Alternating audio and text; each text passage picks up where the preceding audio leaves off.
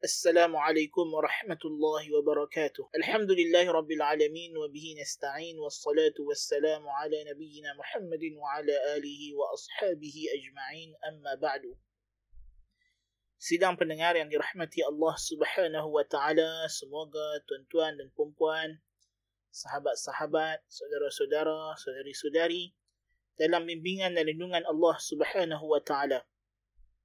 Saya bermohon kepada Allah Ta'ala untuk dia merahmati kita, memberkati kita dan terus membimbing kita ke jalan yang lurus. Ihdina suratul mustaqim, suratul ladhina an'amta alaihim ghairil maghdubi alaihim waladhalin. Amin. Hadirin para pendengar yang dirahmati Allah Ta'ala. Dalam episod kali ini, saya ingin membincangkan tentang isu semasa yang sedang berlaku sekarang Iaitulah apa yang berlaku di Timur Tengah. Mungkin kita rasa, oh, isu ni tak ada kaitan dengan Malaysia kot. Berlaku di Timur Tengah. Tahukah tuan-tuan dan puan-puan, saudara-saudari, apa yang sedang berlaku di Timur Tengah. Hakikatnya apa yang berlaku di sana bukanlah isu tempatan, isu negara, isu rakyatnya, isu negeri, negara. Tetapi apa yang berlaku sekarang ini adalah satu gerakan baru yang bukanlah baru sangat, tapi gerakan yang cuba untuk menyelewengkan pemahaman agama Islam. Gerakan ini bukan lagi datang daripada golongan bawahan, bukan lagi gerakan persendirian atau pertubuhan bukan kerajaan, tetapi ia satu satu gerakan internasional, gerakan di peringkat antarabangsa yang tidak dapat tidak tempiasnya pasti akan sampai kepada kita. Kerana kita umat Islam, orang Islam dan negara kita negara Islam dan kita mempunyai pendirian yang jelas bahawa innamal mu'minuna ikhwah. Sesungguhnya orang yang beriman itu semuanya bersaudara, bersaudara di atas dasar tauhid dan agama. So pada petang hari Ahad yang kita semua pakat berehat, kita dalam keadaan dilimpahi pelbagai kurniaan dan nikmat daripada Allah Taala, saya nak ajaklah para pendengar saya ini kita berfikir tentang masalah umat. Kita kena meletakkan diri kita pada tempat saudara-saudara kita yang sedang menderita, yang sedang berjuang mempertahankan bumi Filistin, bumi Syam, mempertahankan Al-Masjidil Aqsa yang mana tanggungjawab mempertahankan Masjidil Aqsa ini bukan tanggungjawab orang Arab, bukan tanggungjawab orang Palestin, bukan tanggungjawab orang Jordan ke orang manakah tetapi ia adalah kewajipan orang yang menganut yang menun yang mengaku sebagai muslim mukmin yang beriman dengan Allah dan Rasul. Ini kerana kedudukan Al-Masjid Al-Aqsa sebagai masjid ketiga yang tersuci dalam Islam adalah perkara yang qat'i, perkara yang pasti yang tidak boleh lagi menjadi pertikaian. Maka mempertahankan kesucian rumah Allah Taala ini adalah fardu ain ke atas kita semua. Fardu ain saya katakan sekali lagi, yakni jihad mempertahankan Masjid Al-Aqsa, jihad memerangi pencerobohan dan penjajahan dan keganasan golongan kafir Yahudi dan sekutu sekutu-sekutunya adalah fardu ain. Ini adalah hukum asalnya tuan-tuan dan puan-puan.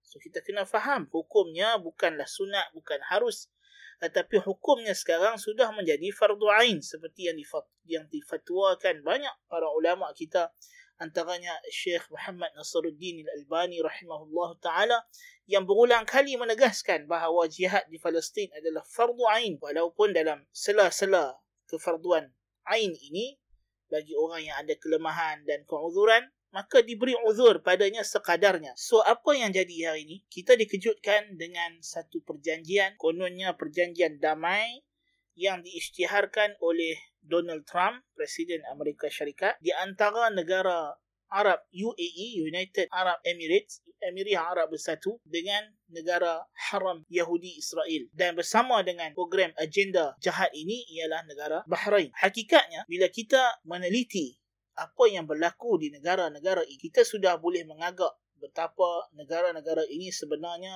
tidak ada matlamat yang baik dalam usaha mereka ini. Bukan kita nak buruk sangka kepada orang Islam atau orang Arab dan sebagainya. Tetapi bukan semua orang Arab bukan semua orang Islam begitu. Ini bukan masalah kita membenci negara tertentu atau golongan tertentu ya. Bukan kerana kita nak menyokong negara tertentu dan kita lawan negara tertentu. Ini bukan bukan isunya. Kita tidak ada isu agenda politik kepartian politik keduniaan. Kita nak bincang ialah apa yang sedang berlaku. Jadi kalau kita melihat apa yang sedang berlanda umat Islam di Timur Tengah dengan perjanjian yang baru dibuat ini, ia ada impak yang besar kepada akidah dan ada perencanaan yang cukup licik dan jahat usaha untuk merosakkan akidah umat Islam. Apa bukti? Bukti dia kalau kita telaah balik.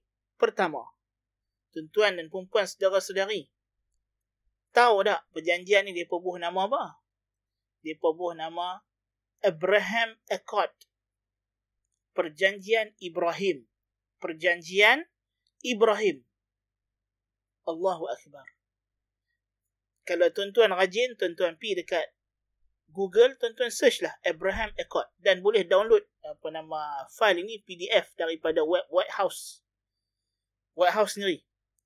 Tak perlu web lain. Memanglah ada juga dekat CNN pun ada dia letak. Kalau nak lagi puas hati, download daripada web White House tu. Kan? Tuan-tuan pi dekat part nombor 6, point ke-6. Dia kata, mutual understanding and coexistence. The parties undertake to foster mutual understanding, respect, coexistence, and a culture of peace between their societies and in the spirit of their common ancestor Abraham. And the new era of peace and friendly relations assured in by this treaty, assured in by this treaty, including by cultivating people to people programs, interfaith dialogue, and cultural, academic, youth, scientific, and other exchanges between their peoples. So, part ini, na'udzubillah min zalik. Perjanjian yang dibuat ini bukan perjanjian damai peperangan, tuan-tuan. Ini adalah usaha untuk meleburkan akidah al-wala' wal-bara' akidah yang kononnya mengatakan bahawa Islam, Yahudi dan Nasrani sama-sama datang daripada agama yang satu, agama Nabi Ibrahim. Na'udzubillah min zalik.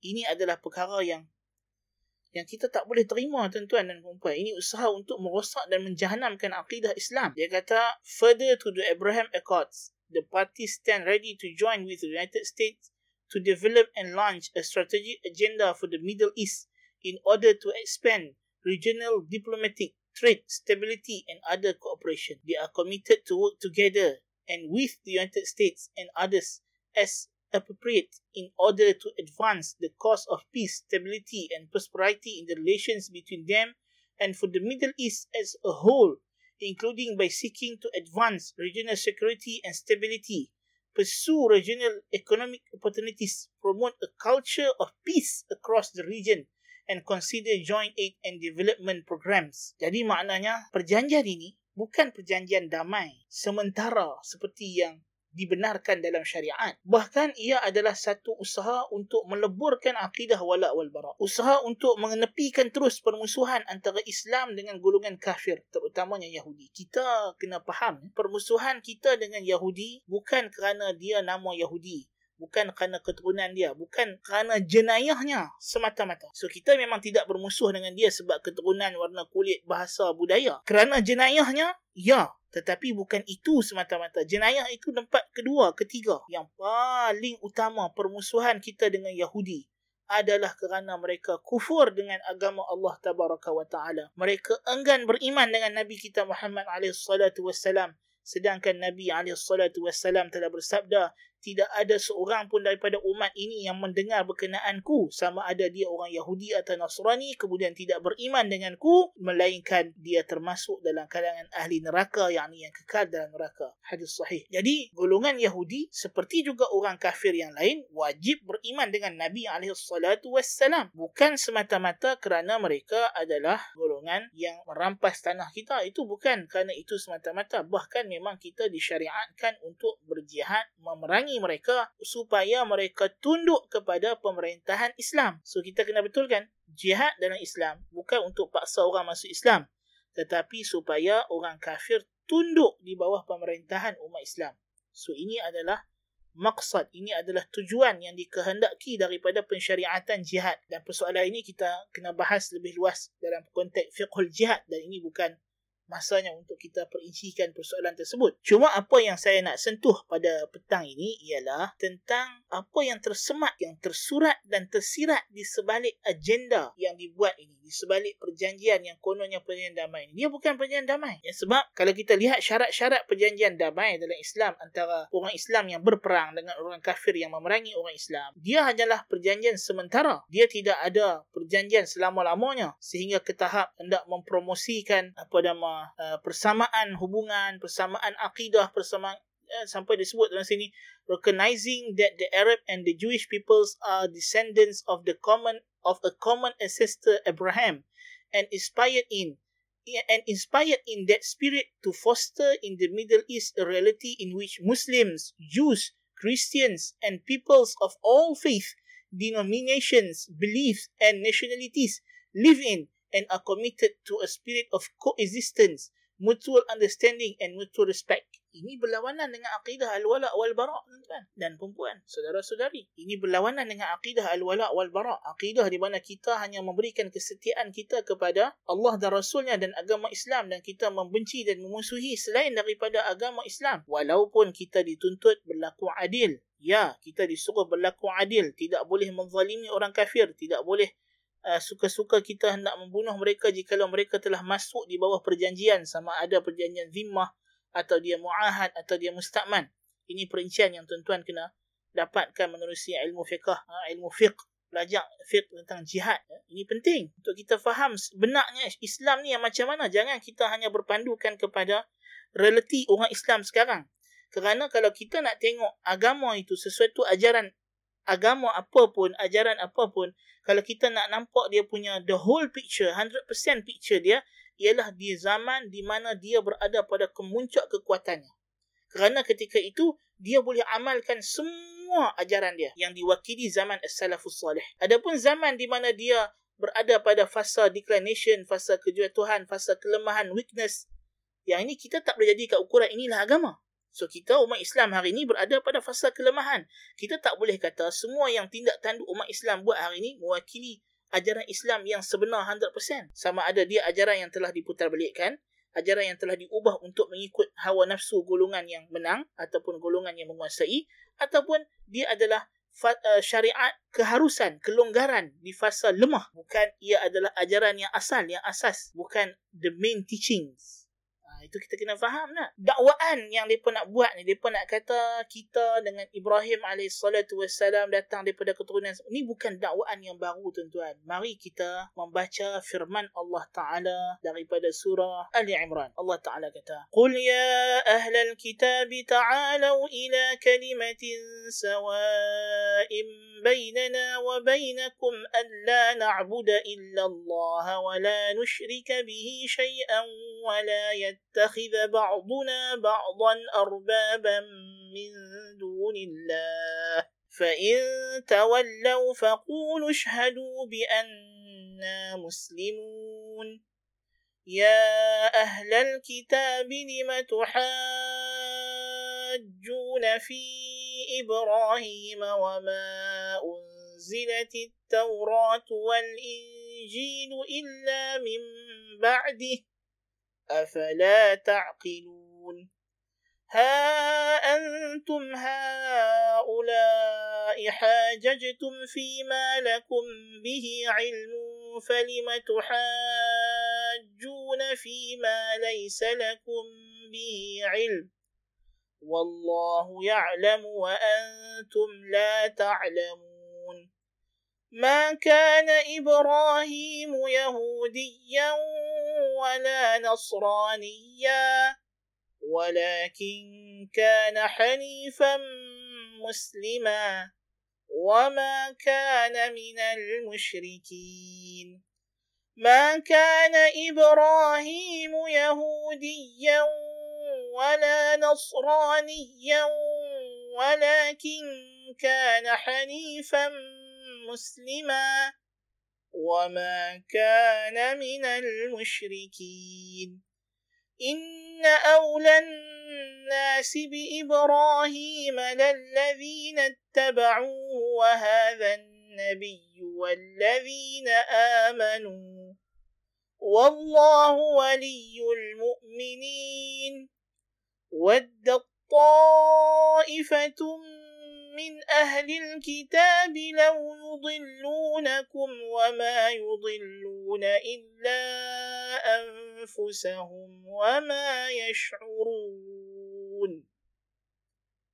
Ayat ini surah Ali Imran ayat 64, 64 sampailah ayat 66. Saya tak nak baca terjemahannya kerana tuan-tuan boleh buka terjemahan dan lihat ayat 64 sampai ayat 66 surah Ali Imran. Tapi saya nak bagi tahu makna kasarnya. Ayat ini Tuhan ceritakan perdebatan. Tuhan kata kepada Nabi kita Muhammad sallallahu alaihi wasallam, ajaklah mereka ahli kitab Yahudi Nasrani ini masuk Islam. Jangan sembah selain Allah Taala. Dan kalau mereka tak mau, kita kena isytihad dari kita, kata kita ni orang Islam. Kemudian Allah celah perangai orang ahli kitab Yahudi Nasrani ni, mereka suka berhujah dengan nama Ibrahim AS. So makna perangai ni bukan baru tuan-tuan. Bukan baru perempuan. Bukan baru saudara-saudari. Dia dah lama sejak zaman Nabi kita AS. Mereka duk dakwa kata, mereka pengikut agama Nabi Ibrahim. Jadi Allah Ta'ala kata, Pasal apa nak guna nama Nabi Ibrahim sedangkan Taurat dan Injil diturunkan setelah Nabi Ibrahim AS. Dan Tuhan kata pada ayat 67 yang saya baca dua kali tadi. Afwan. Tadi kita buka ayat 60 uh, daripada 64 sampai 69 tuan-tuan. 69 ayat 69 kita baca tadi. So point yang saya tegahkan tadi adalah pada ayat 68. Saya ulang dua kali ayat 68 tadi tidaklah Ibrahim itu Yahudi mahupun Nasrani. Tetapi dia seorang hanif seorang yang menyerah diri hanya kepada Allah berpaling daripada segala ajaran selain daripada agama Allah. Muslimah yang menyerah diri kepada Allah muslim Islam. Dan bukan juga daripada kalangan orang musyrikin. Kemudian Allah Taala bagi tahu ajaran yang Nabi Ibrahim bawa tu yang betulnya yang dibawa oleh Nabi kita Muhammad sallallahu alaihi wasallam dan Tuhan bagi tahu kata ahli kitab ni memang suka, memang cinta nak menyesatkan kita.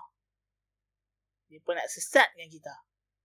So tuan-tuan, perempuan, saudara-saudari, para pendengar yang dikasihi dan saya harap kita juga akan dikasihi oleh Allah Subhanahu Wa Taala dan dirahmati olehnya. Taktik yang sedang dibuat oleh Donald Trump yang dilakukan oleh UAE dan Bahrain ini sebenarnya nak mengembalikan kita kepada syubhat yang telah Allah Ta'ala jelaskan dalam Al-Quran. Dia pun nak kata kita dengan Yahudi, dengan Nasrani semuanya balik kepada satu bapa. Sedangkan Tuhan menafikan perkara ini. Mungkin Nabi Ibrahim bapa dari segi keturunan. Itu mungkin. Tetapi agama, agama tidak ada pertemuan padanya.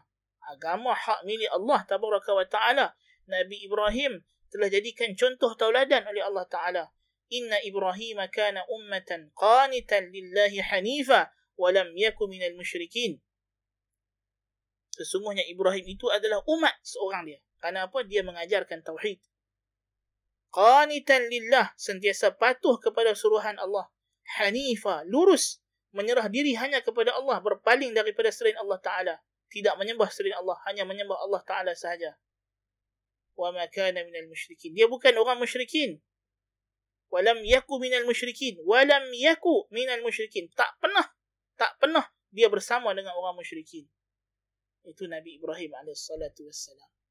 So kita dapati perjanjian yang dibuat ini tak selari langsung dengan hukum syarak.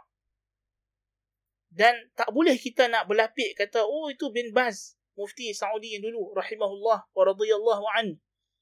Pernah mengatakan boleh kita buat perjanjian suluh perjanjian damai dengan Yahudi Syekh bin Bas rahmatullahi alaih dengan jelas mengatakan perjanjian yang dibenarkan ini tidak boleh melibatkan pencairan akidah al-wala wal bara. Yang boleh baca bahasa Arab, bacalah fatwa dia ada tersemat, terpapar di laman web ha, laman web dia. binbas.org.sa Syekh Bas dengan jelas mengatakan bahawasanya memang tidak boleh tidak boleh kita berbaik-baik. Tidak boleh kita apa nama di antara soalan saya baca sikitlah untuk tuan-tuan dan puan dan pendengar sekalian ya. Ha, ditanya kepada beliau adakah boleh berdasarkan perjanjian damai dengan musuh Yahudi ini membenarkan mereka untuk mewujudkan apa yang dinamakan sebagai perjanjian naturalisasi dengan uh, setiap negara itu mengambil faedah dari segi ekonomi dan sebagainya yang membawa manfaat kan dan membuka barang-barang mereka masuk masuk bank-bank syarikat-syarikat. So kata Syekh rahimahullah taala tidak mesti apa yang perjanjian yang dibuat di antara apa nama PLO di di, di Palestin masa itu dengan Yahudi untuk semua negara Islam ikut dia kata. Setiap negara Islam kena ambil perhatian dia kata apa yang menjadi maslahah. Ha, walaupun dari segi berniaga apa semua tu memanglah dibenarkan dalam tempoh fasa tertentu kan. Ha, tapi dari segi apa nama bila ditanya tentang adakah perjanjian orang Yahudi ini membawa kepada ta'ayush as-silmi hidup secara aman. Fala yajuzu itharatul adawa adiniyah baina syu'ub. Maka tidak boleh kita menimbulkan permusuhan secara agama di antara bangsa dalam kalangan bangsa-bangsa. Maka di antara jawapan ya, ringkasan ya, penutup jawapan yang Syekh sebut itu dalam fatwa dia kata semua ini menjelaskan bahawa perjanjian damai dengan Yahudi tidak melazimkan kita mencintai dan memberi walak kepada mereka dan tidak mencintai musuh-musuh Allah. Bukan seperti itu kata Syekh seperti yang disangka oleh sebagian orang yang tidak yang, yang kurang ilmunya tentang hukum hakam syarak. Maka jelaslah bagi penjawab dan selainnya bahawasanya perjanjian damai dengan Yahudi atau selain mereka daripada orang kafir tidak boleh membawa ataupun tidak melazimkan mengubah sistem pendidikan dan sebagainya daripada muamalat eh, daripada transaksi yang berhubung dengan mahabbah cinta dan wala. Dan tidak boleh kita memberikan wala kesetiaan kepada golongan Yahudi sehingga sampai kita tak nak lagi cerita kejahatan Yahudi nak suruh hidup baik-baik antara rakyat uh, rakyat negara haram Israel Yahudi ni dengan rakyat uh, negara Bahrain UAE ni nak kena hidup berdamai. Uh, tidak mau lagi ada musuh-musuh tidak mau lagi ada pergaduhan sedangkan Islam mewajibkan kita berjihad memerangi golongan musyrikin wajib memerangi golongan musyrikin sebab itu kata Syekh bin Bas rahimahullah taala wa hadha kulluhu 'inda al-'ajzi 'an qital al-musyrikin wal 'ajzu 'an ilzamihim bil jizyah إذا كانوا من أهل الكتاب والمجوس أما مع القدرة على جهادهم وإلزامهم بالدخول في الإسلام والقتل أو دفع الجزية إن كانوا من أهلها فلا تجوز المصالحة معهم وترك القتال وترك الجزية وإنما تجوز المصالحة عند الحاجة أو الضرورة مع العجز عن قتالهم أو إلزامهم بالجزية وإن كانوا وإن كانوا من أهلها Syekh kata, ini semua boleh lakukan ketika kita lemah daripada perang saja. Kalau kita ada kemampuan untuk berjihad, wajib kembali kepada asal hukum, iaitulah jihad. Sehinggalah mereka masuk Islam atau dilazimkan untuk mereka membayar jizyah kerana mereka daripada ahli kitab. So, ini yang sebenarnya supaya mereka hidup tunduk di bawah kerajaan Islam. Bukan hidup kononnya sebelah menyebelah berganding bahu aman, damai, bekerjasama seperti yang tersemat dalam Abraham Accord ini. Na'udzubillah min zalik. Dan lebih dahsyat dalam perjanjian ini mengandungi gerak, gerakan, mengandungi seruan kesamaan agama. Na'udzubillah min zalik. Ini adalah kufur yang jelas. Ini adalah kekufuran yang nyata. Bukan makna kita nak hukum semua orang terlibat dalam benda ni kapiak. Tak. Tapi perbuatan itu, ayat itu memang kufur yang jelas. Kita ada kaedah dalam menghukum kafir dibezakan kafir secara am, kafir secara muayyan, mutlak muayyan. Itu semua dipahami daripada bidang pengajian yang khusus berkenaan dengannya. Tetapi yang kita nak cerita di sini ialah jelas perjanjian ini mengandungi seruan kepada pernyatuan atau persatuan atau persamaan agama yang dilarang sama sekali dalam Islam. Kerana kita wajib beriktikad Yahudi adalah kafir Nasrani adalah kafir. Dan kalau mereka mati dalam keadaan mereka tidak memeluk agama Islam setelah sampai kepada mereka hujah dan dakwah maka mereka adalah ahli neraka yang kekal selama-lamanya dalam neraka. Ini wajib dan kita wajib iktikad bahawa agama mereka agama batil. Agama mereka agama yang sesat agama yang menyimpang tidak diiktiraf oleh Allah Ta'ala. Allah Ta'ala berfirman inna ad-dina 'inda al-Islam. Agama di sisi Allah itu hanyalah Islam. Dan Allah Taala berfirman, "Wa man yabtaghi ghayra al-Islam dinan falan yuqbala minhu wa huwa fil akhirati minal khasirin." Barang siapa yang mencari selain Islam sebagai agamanya, maka tidak akan diterima selama-lamanya daripada dia. Dan di akhirat dia akan termasuk orang yang rugi yakni yang kekal dalam neraka. Naudzubillah min zalik jadi ini kita kena faham. Kita ada batas-batasnya. So perjanjian yang mengajak kepada perdamaian yang macam ini ini bukan perjanjian yang diiktiraf syarak.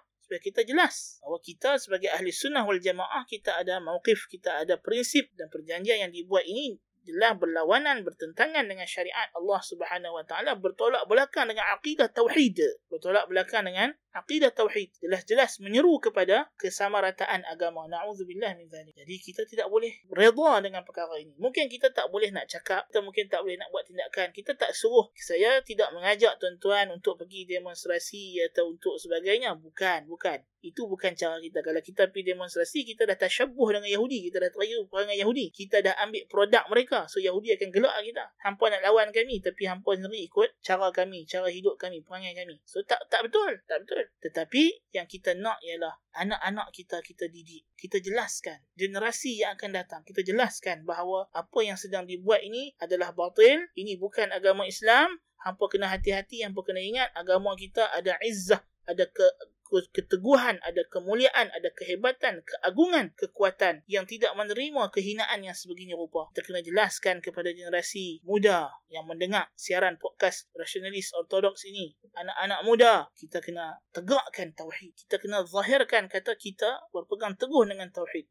Walaupun ada agenda, rencana yang jahat, itu memang Allah dah bagi tahu ولن ترضى عنك اليهود ولا النصارى حتى تتبع ملتهم Yahudi dan Nasrani tidak akan redha kepada kamu wahai Muhammad sehingga kamu mengikut ajaran mereka. So memang mereka berusaha untuk itu. Mereka berusaha ke arah itu. Nak sesatkan kita, nak ajak kita ikut jejak langkah mereka. Dan Nabi SAW pun dah bagi tahu la tattabi'unna sanana man kana qablakum. La tattabi'unna sunana man kana qablakum. Hadwa al-qazzati bil-qazzah hadwa al-qazzati bil-qazzah hatta law dakhalu juhra dabbin la dakhaltumuh kamu akan ikut jejak langkah golongan sebelum kamu. Seperti mana anak bulu dia di di di, di anak panah itu satu demi satu, satu langkah demi satu langkah. Dan riwayat yang kata hazwan na'li bin na'al dari setapak demi setapak. Sehingga kalau mereka masuk lubang biawak pun kamu masuk ikut mereka sekali. Para sahabat bertanya, Ya Rasulullah, al-Yahudu wa Nasara, adakah kamu nak masukkan golongan sebelum kami ni Yahudi dengan Nasrani? Kata Nabi SAW, Faman, siapa lagi kalau bukan mereka? So memang akan ada, tapi hadis ini hadis amaran. So ini menjadi kebenaran dakwah Nabi SAW. So kita dengan peristiwa berlakunya Abraham Aqad ni dan lain-lain lagi lah, ini membuktikan lagi kebenaran kata Nabi memang Nabi. Bahawa dia Rasulullah. Sebab apa yang dia habak, apa yang dia beritahu jadi sebiji macam yang dia cakap. Tetapi hadis ini juga supaya kita berhati-hati, kita mengawasi golongan yang macam ini. Jangan sampai kita tertipu dengan mereka. Jangan sampai kita terjebak dalam tipu daya mereka, tuan-tuan. Puan, pendengar dirahmati Allah Ta'ala. Apa yang kita nak kena buat? Kita kena kembali kepada menuntut ilmu. Kita kena betulkan pegangan akidah kita. Sebab itu kata Syekh Muallimi rahimahullah. Kalau kamu nak bandingkan Islam yang ada di zaman sekarang dengan Islam yang dibawa oleh Nabi salatu wassalam boleh jadi kamu tak jumpa persamaan. Tengok Syekh kata, kalau hampa nak banding Islam yang hampa duk tengoklah ni dengan Islam hak Nabi ajak di zaman sahabat dulu, boleh jadi hampa tak, tak nampak benda yang sama pun. Semuanya beza belaka. So kalau hampa nak kenal Islam yang betul kata Syekh, nak kenal Islam yang sahih, belajar daripada sumbernya.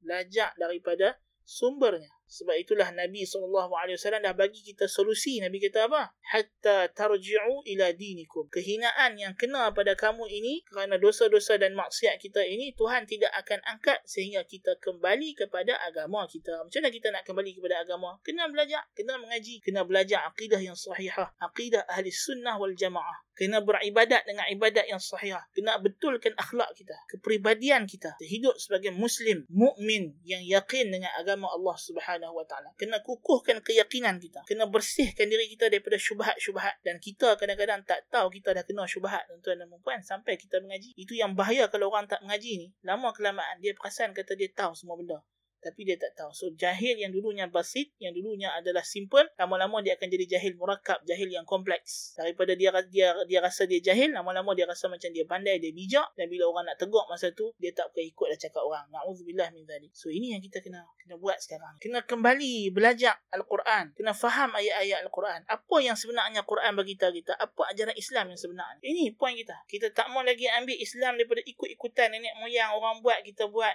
Orang cakap kita cakap ni pasal apa keluar dalam televisyen betul lah kot. Ni ustaz ustaz ni masuk radio betul lah kot. Ustaz ni ada podcast betul lah kot. Tak kita tak mau macam tu. Hanya semata-mata dia ada podcast dia ada viewer ramai dia ada saluran YouTube channel yang ramai pengikut ramai follower. Dia keluar televisyen dia ada siri jemputan bersiri dalam, dalam rancangan televisyen. Dia tulis surat khabar. Ini dalil dia betul? Kita tak mau macam kita tak mau jadikan itu dalil. Kita nak supaya kita kritis dalam menilai isi kandungan yang disampaikan menerusi saluran-saluran ini. Tuan-tuan dengar podcast rasionalis ortodoks So, jangan kata, oh sebab nama dia rasional ortodok, dia betul ya. Dah kaji, betul ke apa yang kita duk cakap ni?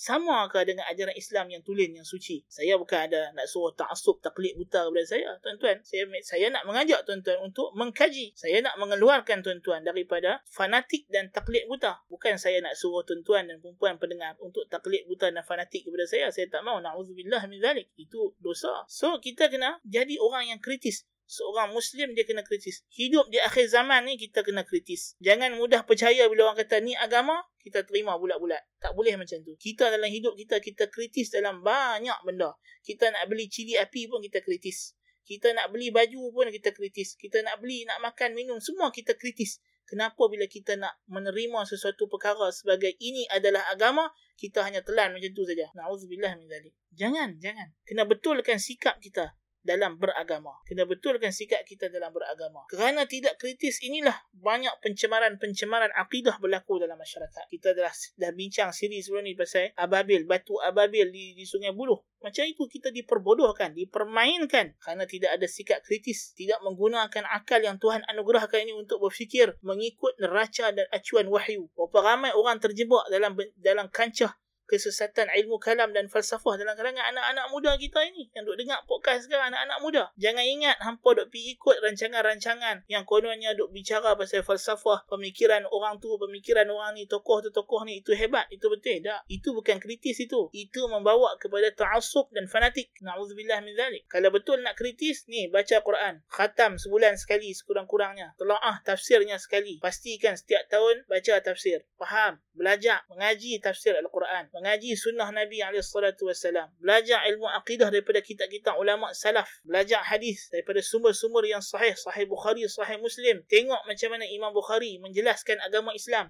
Tengok macam mana Imam Muslim menjelaskan agama Islam. Ini baru minda kritis. Ini baru betul. Adapun duk baca sampah pemikiran buku ahli falsafah itu ahli falsafah ini ini bukan kritis ini ini merosakkan pemikiran. So kena kena faham betul-betul ya. Kita nak kembali kepada ajaran Islam yang ortodoks yang tulen yang datang daripada Nabi alaihi so kita hanya akan jumpa menerusi Nabi SAW menerusi sahabat tabi'in dan tabi' tabi'in radhiyallahu anhum ulama-ulama Islam yang muktabar. Itu saja jalan untuk kita dapat Islam yang sahih. Jadi mudah-mudahan perbincangan kita pada petang ni dapatlah uh, membuka minda tuan-tuan dan puan-puan, uh, membuka pemikiran kita, sanubari kita, hati kita untuk menyedarkan kita daripada kelekaan bagi yang terleka, untuk menambahkan lagi semangat kepada yang bersemangat, untuk betulkan apa yang silap. Semoga petang hari tuan-tuan dan puan-puan menjadi apa nama kita kata di petang hari Ahad ni menjadi petang yang membawa satu ufuk pemikiran yang baru. Semoga esok hari Isnin kita sudah mula menjadi individu yang ke arah lebih baik, individu Muslim